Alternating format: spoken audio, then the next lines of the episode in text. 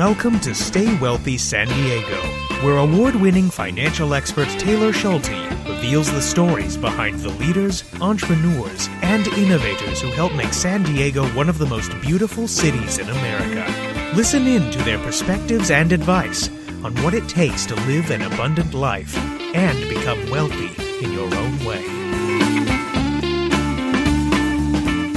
This podcast is for informational and entertainment purposes only and should not be relied upon as a basis for investment decisions. This podcast is not engaged in rendering legal, financial, or other professional services.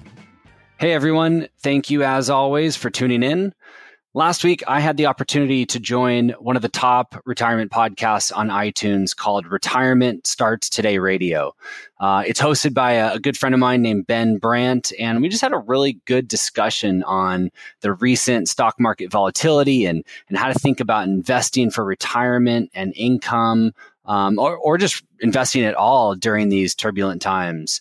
Um, I thought we had a really good discussion. I enjoyed some of Ben's perspectives and, and uh, pushed back on some of my philosophies. Uh, really enjoyed the chat and thought I'd re air that episode here today. And I hope you enjoy. All right, this episode has been a long time in the making, but it's my pleasure to introduce a good friend of mine. He's got the first name of a San Diegan and the last name of a North Dakota, and it's Taylor Schulte. Welcome to the program. Ben, thanks so much for having me. So, Taylor, you are a fiduciary financial advisor just like I am. You manage financial plans and retirement plans and portfolios for your clients. We have had one heck of a month in the markets. What should we do about it? Yeah, let's dive into this. It's been an exciting few weeks. I think there's a lot of lessons that we can pull from this. I think there's a lot of things that we can do to improve our current financial situations and, and make sure we're prepared for when that next major event happens.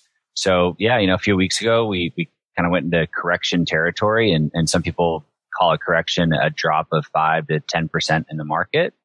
And this is completely normal, right? I mean, this happens on average once a year. What wasn't normal was the speed in which it happened, right? It happened really fast. And, and I saw a stat that said it was the first time in history where we went from making a new high to being down 10% in nine days. So the speed at which it happened was not normal but these types of things are completely normal. So I think it was just a good reminder that these things happen. Sometimes they happen really quickly and we need to know how to properly react. I agree. You know, there's really no such thing as a perfect correction, but if there is such thing as a perfect correction, I would say that this is it, right? Uh, almost immediate snap down of 10 to 13% across different indices. And then now, you know, we're recording this the second week of February. So these could be famous last words, of course, but we've built back 60, 60 something, 70 something percent of those losses already. So a snap down and a snap back up and sort of snapping us out of our complacency. So I think now is a really good time to reevaluate what your own individual personal risk tolerance is. What sort of conversations are you having around around that topic with your clients, Taylor? We met with a client yesterday and, and, we had this exact conversation and we talked about exactly what you just said. And, and my question was, which how did you feel when the market dropped that quickly and that severely? How did you feel like what was going through your head? And his response was, you know, the first thing that popped into my head was I should buy more. Right. And that's an indication that that client is, is tolerant of risk. If, if market drops in value and he's wanting to put more money into the market, um, that's a signal to me that he has, you know, tolerance for taking that kind of risk. But if you found yourself thinking what, losing sleep, if you found yourself losing sleep, that's a problem. That's something to pay attention to. If you found yourself panicking or wanting to change your risk profile or take money out of the market, those are signs that maybe you're in a portfolio that's too aggressive for you, or maybe you just don't quite understand the portfolio that you're in. So, like you said, I think now is a really, really, really good time to make sure that you're in the right portfolio. Not only have we seen, you know, a recent spike in volatility, but you and I also know that the market has been racing up for close to nine years. And I think personally, this is just a really appropriate time to one, understand what you own in your portfolio. And then two, again, just make sure it's invested properly. I'm going to share an analogy with you. Sometimes we talk about stocks and bonds, you know, clients' eyes glaze over. So most of us own real estate or own a house or have owned a house. And I think about it like this. If your house dropped in value by 20, 30%, are you going to race out and hire a realtor to put your house up for sale and sell it after it's dropped in value by 20 or 30%? Like probably not. You're probably going to hunker down, maybe cut some expenses, stay committed to owning that house. And when prices come back up again, then you might reevaluate your situation and say, okay, should we sell this house? Should we downsize? Are we comfortable? And then you can start to have those decisions. So to me, that's kind of where we're at today. We're, you know, hitting all time highs. Everyone's making money and, it, it, and it's all great. But now it's the time to make sure, hey, if we went through an event like this, let's just make sure that we're not going to run out on the streets and put our portfolios up for sale after they drop by 20 or 30% because that that's a losing game. You know, continuing on with this house analogy, and keeping in mind that our listeners and many of your clients and mine are pre-retirees, baby boomers, you know, we wouldn't put our house up for sale because we know we're not moving anytime soon. But when we think about our retirement portfolio, we might need to access that money soon if we are close to retirement. How does that change the decisions that we need to be making? You know, we put the question out to the email list, you know, what are you worried about and what's keeping you up at night with this market volatility? And a couple people responded that is now the right time to cash out my portfolio and maybe buy an annuity or try to catch this top tick of the market and then remove all of the risk from my or all the portfolio risk from my from my investments. How does that change when we are getting close to needing this money? Well, I guess the first thing I'll say is you can't time the market. It's impossible. Look, like I said, the market's been racing up for almost nine years. Could it keep going for another nine years? Like, absolutely. That, that's definitely a possibility. You know, we're buying a house right now and real estate out here in Southern California has been exploding and I kind of caught myself in the same predicament. And I told my wife, I'm like, man, maybe we should just like wait for real estate to kind of take a breather and come back down. And then, and then I caught myself. I'm like, wait a second. Who says real estate has to drop? Like this real estate market could keep going for another 10 years. And then we're really going to be kicking ourselves. So the same thing with your portfolio. Who says it has to, we have to go through a recession or a bear market? We could go through a long period where we're just in this really strong bull market. So you know, let's not try to time the market. That's impossible because you got to know when to get out and then you got to know when to get back in. That means you have to be right twice. And no one's ever consistently done that in history. So let's take that off the table. You know, in, in terms of needing your money, I mean, you should have a comprehensive plan in place to manage this bucket of money from that emergency savings account that's just cash, right? That's super accessible and then having that portfolio of stocks and bonds. And when we manage this portfolio for retirees, we manage what's called a total return investing, right? We're looking at the portfolio from a total return perspective, not just stocks, not just bonds, but everything working together. And we're stripping, you know, distributions out of that portfolio. So we've already kind of factored in if that portfolio dropped in value, we're still going to continue taking our distributions as planned and we know stretched out over a long period of time that the probability of success should be high for that. We're talking with Taylor Schulte, definefinancial.com. He's a San Diego financial advisor. As financial advisors, we have to act as fiduciaries for our clients and cannot recommend any individual securities because it wouldn't be prudent. But with that disclosure in place, it sounds like you're doing some interesting things with your portfolio uh, that might be a little bit out of the ordinary. Can you share with us what that might be? Yeah, I, I don't know if you want to call it out of the ordinary or just really, really simple and boring. But yeah, maybe that is out of the ordinary. Um, you know, when, when we look at a portfolio, we break it up into two chunks. We have our stocks and our bonds. And um, internally, uh, we call this our aggressive portfolio and our boring portfolio. And clients have a mix of each of these. So in our aggressive portfolio, we have a mix of US stocks and international stocks and, and real estate securities. And then on our boring portfolio, we only use government bonds. We don't use corporate bonds. We don't use high yield debt. We don't use floating rate securities. We don't use um, uh, mortgage backed securities. We only own government bonds in that boring portfolio. Uh, and the reason is, is uh, we look at that as our safety net and government bonds for the last, you know, 90, 100 years have proven to be that safety net. Typically, when US stocks go through a really tough time period, like 08, 09, government bonds do very, very well. They hold the portfolio in place or they actually sometimes increase uh, in value. And so when we look at the portfolio, we want that, that boring portfolio to hold up during really difficult times. If a client needs a higher rate of return or they want a higher rate of return, we'd rather take the risk in the stock in the stock market and not the bond market. So we don't want to increase risk in our bonds. I'd rather just allocate more to that aggressive portfolio and take the risk in equities. That makes sense? It does make sense. So if I could play the devil's advocate, I am a 60 year old retiree. I've got a 30 year timeline ahead of me. If I have too much cash or cash equivalents in my portfolio, I'm not going to get the growth that I need to properly hedge inflation. Where am I wrong? Well, you either need to make adjustments in your financial life to make that happen, or you need to take more risk in your portfolio. And if you need to take more risk in your portfolio, we're going to shift more money into stocks and out of bonds. It's as simple as that for us. We're certainly not going to add corporate bonds to a portfolio to try and increase the rate of return. I would rather add more stocks to the portfolio to improve that expected rate of return. Again, that bond portion of the portfolio is our is our safety net. Sometimes corporate bonds start to look and act like stocks. We don't want that. We want our boring portfolio and our aggressive portfolio to move in different directions. We want that diversification. So if our bonds start to behave like stocks, that doesn't do anybody any good. So yeah, to answer your question, if we need a higher rate of return, the client needs to accept more risk or they need to make adjustments in other places of, of their life. And we're going to take that risk in the stock market. That's our, our philosophy.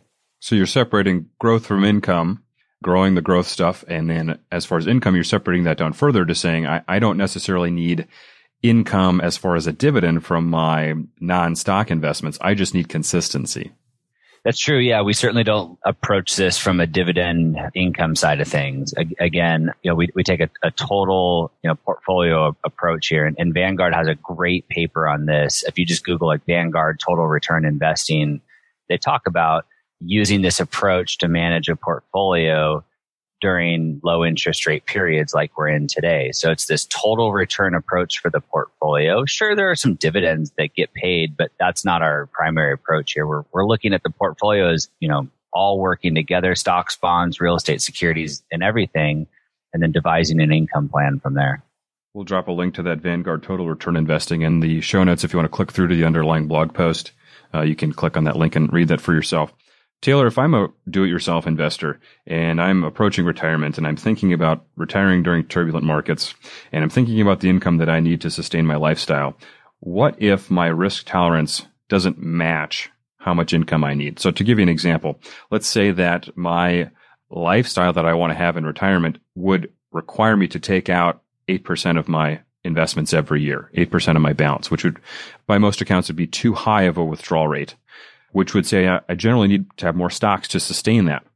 But my risk tolerance, I, I went to Vanguard and I took the nine question quiz, and I know that I'm a conservative investor. If those two things are in conflict as a financial planner, how would I start to remedy that? Yeah, let's talk about this because I know you share some different opinions here. We talk a lot about risk tolerance. It's a really fancy term. Every advisor talks about it. They give you a risk tolerance questionnaire. It's great. It's really important. But there's a term that's not used enough, and that's risk capacity risk capacity is how much risk do you need to take? And some people have to take more risk than they're comfortable with in order to reach their goals. But some people are on the other side of that. We're like, they're in a very good position. They don't need to reach for more risk to reach their goals. They're, they're already in a, in a really good place. So they might be able to actually reduce the risk in their portfolio and sleep better at night and know that they're on track to reach their goals. So risk capacity is really important. It's something that's not talked about enough in these conversations with financial advisors. So if you're ever talking to a financial advisor and ask a question, um, let's talk about risk capacity. Going back to your, your question, managing risk is really important. One of the most important things to me when, when building and investing in a portfolio is can the client stick with it? Because if you can't stick with it, that's a problem, right? If, if you buy that house and the house drops 30% in value and you sell that house, you just realize that 30% loss. You know, when are you going to get back in? That ruins your whole financial plan. So most important for me is a client can stick with that portfolio. And then second, they sleep well at night. I don't want a client losing sleep over this stuff and anxiety kicking in. And this is retirement. This is supposed to be fun. You're supposed to travel and feel secure and safe and confident. Um, so that's what's really important to me. So what I would say is this client needs to make some other changes in their financial life if they're not able to accept a higher level of risk. It could be reducing expenses. It could be downsizing that home that they've been in for 30 years that they're so attached to they don't want to leave, but, but maybe they have to. It could be, and we've talked a little bit about this, maybe some part-time consulting. I don't, you know, we've got a lot of retiree clients. I, I mean, I can count on one hand how many uh, just sit at home and do nothing. They all, you know, do something on the side, earn some extra income. So, you know, that, that's something to consider too that, that might help supplement and, and reduce that withdrawal rate. But yeah, I'm, I'm curious to hear your thoughts as well. I would agree with that to some extent. You know, if our withdrawal rate is way too high, 8%, 10%, and you know, we're not planning on reducing that in the future by paying off a house, getting on Medicare, claiming Social Security. If, if we're already past those milestones and we're still taking out seven or eight percent a year or, or, or more than that, you know, that is where we need, need to probably tweaking the portfolio will only work for so long. We're going to have a bear market and then you're going to be, you know, withdrawing 10 or 15% of your portfolio a year, which is not sustainable. So I would say to some extent, if it looks like it's perpetual, that you're always taking out more than you do need to reduce. But I would say I don't like to approach it from a risk tolerance standpoint first. I like to approach it from an income standpoint because that's what the goals are based on. I really think you can coach a client, and if you're a do-it-yourself or coach yourself through education, uh, to become a more tolerant risk investor. Now, if you have your mind made up and, and you're completely scared of the market, last week was a good indicator. If you were scared out of your wits, then you, you, you don't have the capacity. But if you said, like Taylor said, I'm willing to buy more, or uh, I know this is completely temporary, we've been here before, and, and I'm not that that concerned, then you're at least moderate or above. So if you're moderate or above, I think you can be coached into the appropriate amount of risk based on what your stated goals are in a written financial plan. I think Taylor and I would both agree don't do any investing outside of a written financial plan. Uh, if you're curious about more about that, we've done some posts called Naked Investing and how to not do that if you want to look through the through the archives. But I would say through that written financial plan, if you decide ahead of time, and we'll talk about some of this in the webinar on March 6th, if you decide ahead of time that if the market does this, if my, my, portfolio goes down this amount, I'm willing to reduce my income. Or if the portfolio goes up beyond this amount, I'm, I'm willing to increase my income. So deciding ahead of time, being uh, proactive with your financial plan instead of reactive, I think you have the capacity for much more risk than you might realize.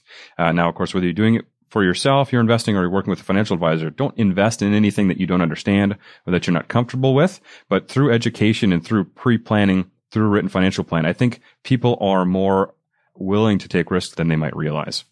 Sure. And I guess what concerns me a little bit is just the starting point. I think about it like if you're going to, you know, I'm in this like real estate analogy world right now. We're buying a house, so it's just on my mind. If you're hiring a contractor to remodel your house, what's the one thing everybody says? It's never done on time and it never comes in on budget, right? It, it always costs more. And so I think what concerns me a little bit about uh, handling this is the starting point. If a client is just out of the gates already needing a seven or eight percent withdrawal rate, like we're already way outside, you know, a reasonable scope here.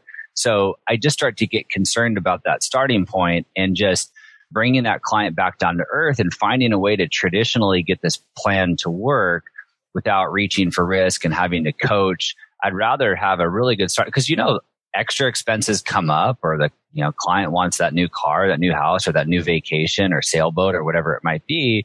These things just come up or on the flip side you have a medical emergency or unexpected expense and yeah, so if I think we're starting at a seven or eight percent withdrawal rate, I just I get a little concerned and I'd rather find ways to cut other things in their life to get this to pencil out in the beginning and then work towards, you know, coaching on risk. But, you know, I, I guess, you know, another exercise you can go through is back to 0809 and, you know, learn a little bit more about how your clients behave during that time period too, because that, that would tell you a lot as well. That's a fantastic indicator. You know, how did you feel in 2008?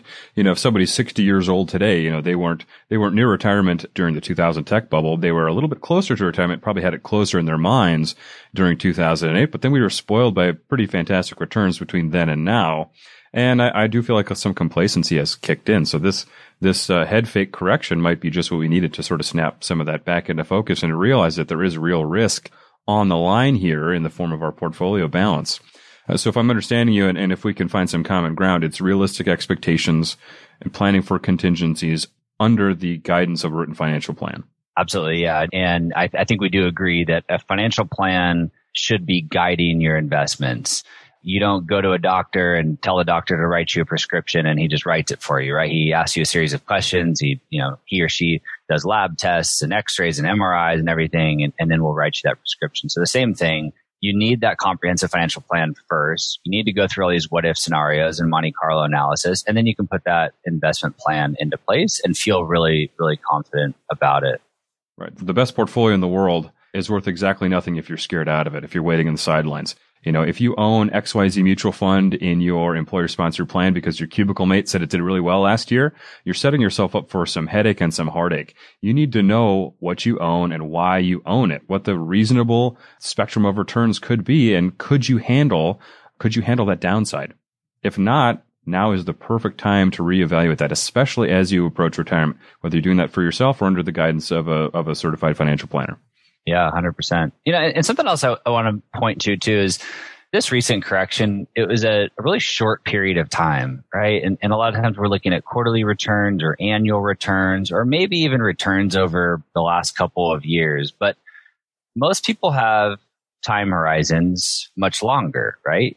Typically, a time horizon of a retiree is you know close to thirty years.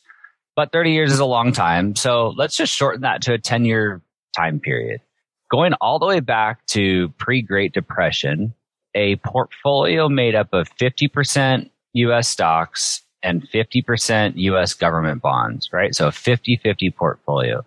The worst 10 year period going all the way back, the worst period is positive 2.4%. That's the worst 10 year period. So when you stretch this stuff out over longer periods of time, 10 years, you know, 20 years, it starts to look even better it's not that bad. So we just need to learn how to ignore these short term, you know, uh, blips and uh, continue on with that longer term plan.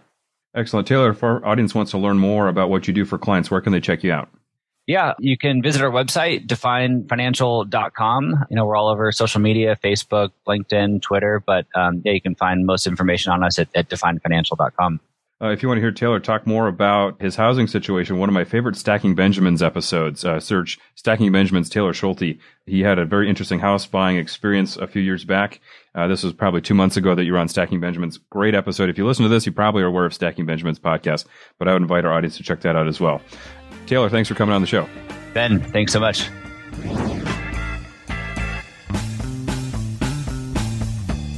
Make every year better than the one before. Subscribe to the podcast to stay up to date on all our episodes and join the Stay Wealthy movement to learn proven strategies and current trends that will help you maximize your wealth at staywealthysandiego.com.